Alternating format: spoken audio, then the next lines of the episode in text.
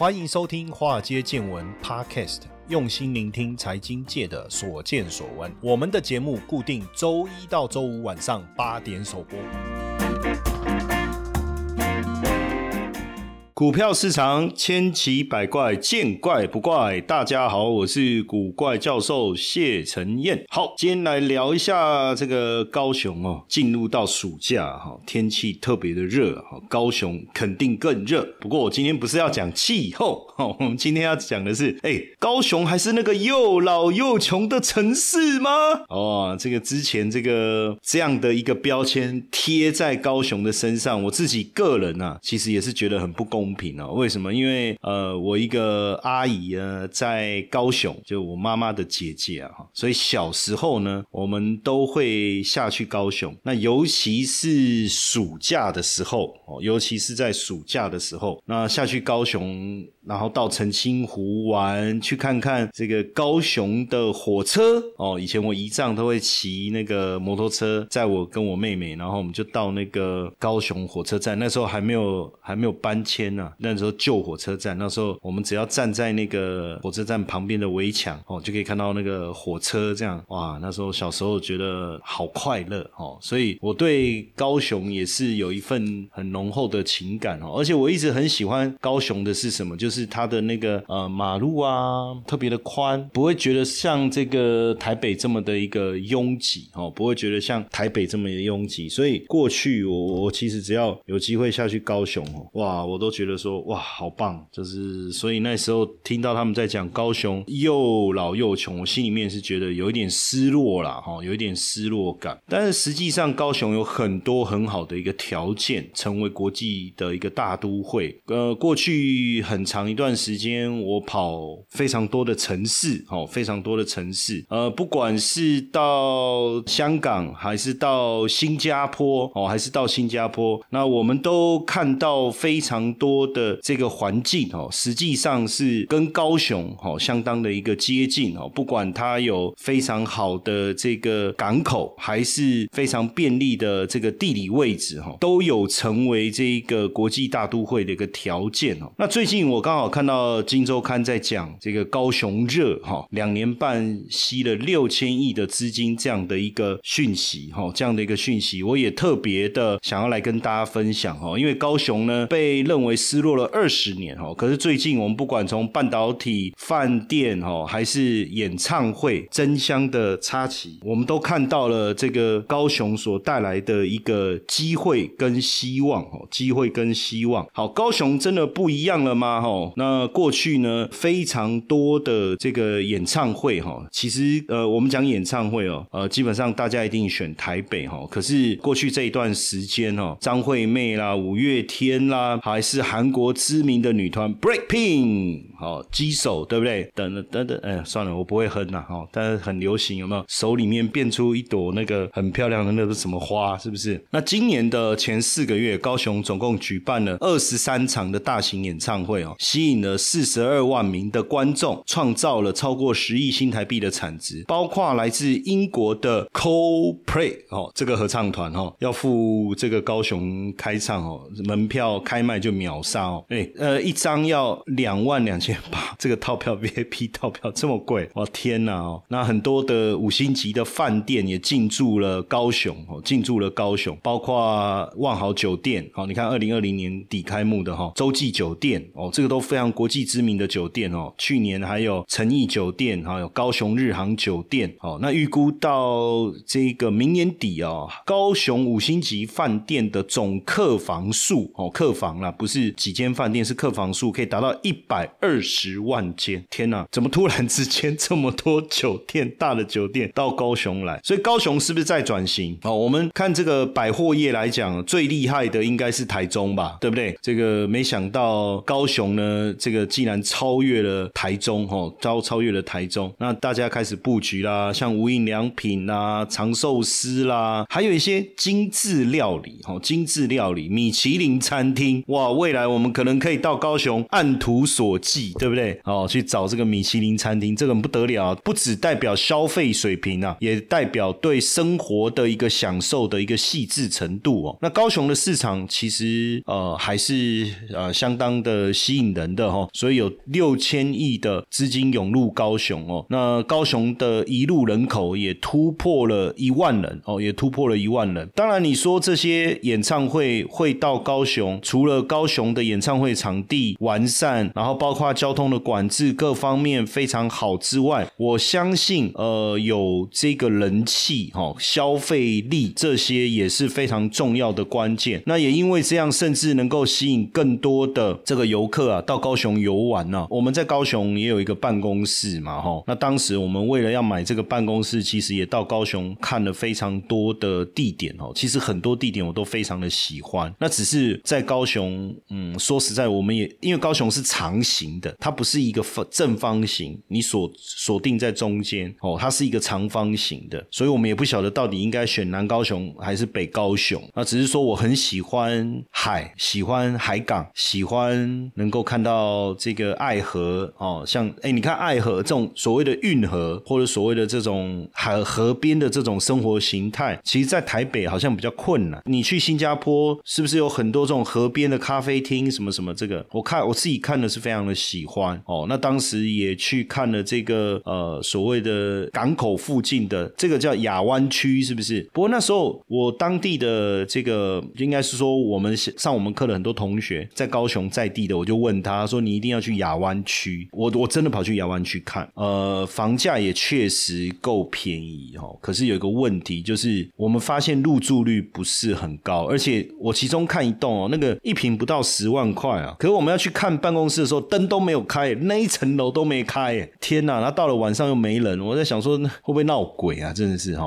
呃，不过如果那时候敢大胆的切入的话，那不得了哦。确实，最近高雄的房价也是大涨哦。像我们自己那个办公是，我我就发听说也也涨了五六成哦，这个很惊人哦。那尤其是这个半导体的产业聚落开始发酵，整个住宅用地啊，这两年也涨价了，涨了六成。主要也是因为二一年的时候，台积电哦赴高雄设厂哦，那地点选在哪里？就是中油炼油厂的旧址哦。那这个消息一出来，哇，那不得了哦，大家供应链一定会跟着过去嘛啊，包括群联啊、翼龙电啊、稳茂啊、日月光啊，哦，还有包括英特格啊等等啊，哦，连 IBM 都要在高雄成立这个软体科技整合服务中心哦，然后包括呃整个半导体的廊带哦，也正式正式应该说逐渐成型哦。那红海也跟高雄的市政府签了投资意向书哈，要承诺未来三年在高雄投资两百五十亿哦，投资两百五十亿。以前是重工业啊，就是空气啊水污染严重。像我们一个好朋友，他在高雄做那个净水器啊，哦做净水器。我们我在在之前出的那个创富 DNA 跟创富 CEO 这个套书里面，我还专程的访问他，他其实当时也就讲到高雄水质的问题哦，所以大家都必须要这个安装这个净水器哈。哎，为什么会当时这样？当然是因为重工业发展的一个原因嘛。那现在如果真的变成半导体之城，空气干净、水干净的经济起飞了，请问一下，土地的价格是不是就上涨了？哦，住宅、商业、农业、工业用地，我讲到这，你有没有后悔 没有下去买高雄啊？哦，还好，我的很前很早我们就布局了哈。哦，这个讲起来，整个心情都嗨了哈。那住宅的部分呢，涨幅相当的高，像之前高雄百平以上的住宅用地最高的成家单价哈，如果换算下来，每平土地是一百六十八万哦，涨幅大概都有两三成哦，两三成哦。所以不管你说演唱会啊，吸引人潮，五星级饭店的进驻，还是科技大厂涌入的资金哦，涌入的资金，其实都反映的高雄不是又老又穷，是不是？那当然，现在就有人又把高雄跟台南台南拿来捉对厮杀哈，来捉对厮杀。当然，当然，因为确实啊，台积电是先去高雄嘛，哦，台积电先去高雄，那很多人就说啊，不，先去台南哦，所以台南就人口就是流入嘛，啊，高雄人口就流出嘛。那现在就是永高派跟永永南派，哈哈。实际上，当然我我自己在台南待的时间，应该是说我们跑活动的时候，当然会去台南，但是自己我就我自己啦，哈，这都。我自己的感受了哈，就是说，就食物来讲，美食这个角度来讲，因为我不是美食家，我也很难给予评论哈。你也大概嘛，咱要我拢假抽霸哎哈。但是如果我从地理的位置以及国际港口都市发展的条件来看，坦白讲，我自己会投高雄一票。我自己会投高雄一票。那过去大家也讲说奇怪，为什么以前是全球第三大港，台湾也是第二大都市，那高雄人为什么突然失去了？曾经有一段时间，这个被大家讲又老又穷哈。呃，哎，高雄曾经是全球第三大港哈，两千年被韩国的釜山港挤下。那在二零一一年直辖市升格之前，有三十年的时间，高雄、台北就是唯二的直辖市嘛。那当然，现在高雄已经跳脱了传。传统工业城市的面貌，在硬体上哈，有全世界最大的单一屋顶的剧院，有全亚洲最大的管风琴的魏武营国家艺术文化中心，还有全球最美的地铁站美丽岛站哦。所以在软体上，哦，刚才讲了硬体嘛，哈，那在软体上，世界运动会哦，对，有办过了嘛？全球的电竞赛事，对不对？哦，还超过。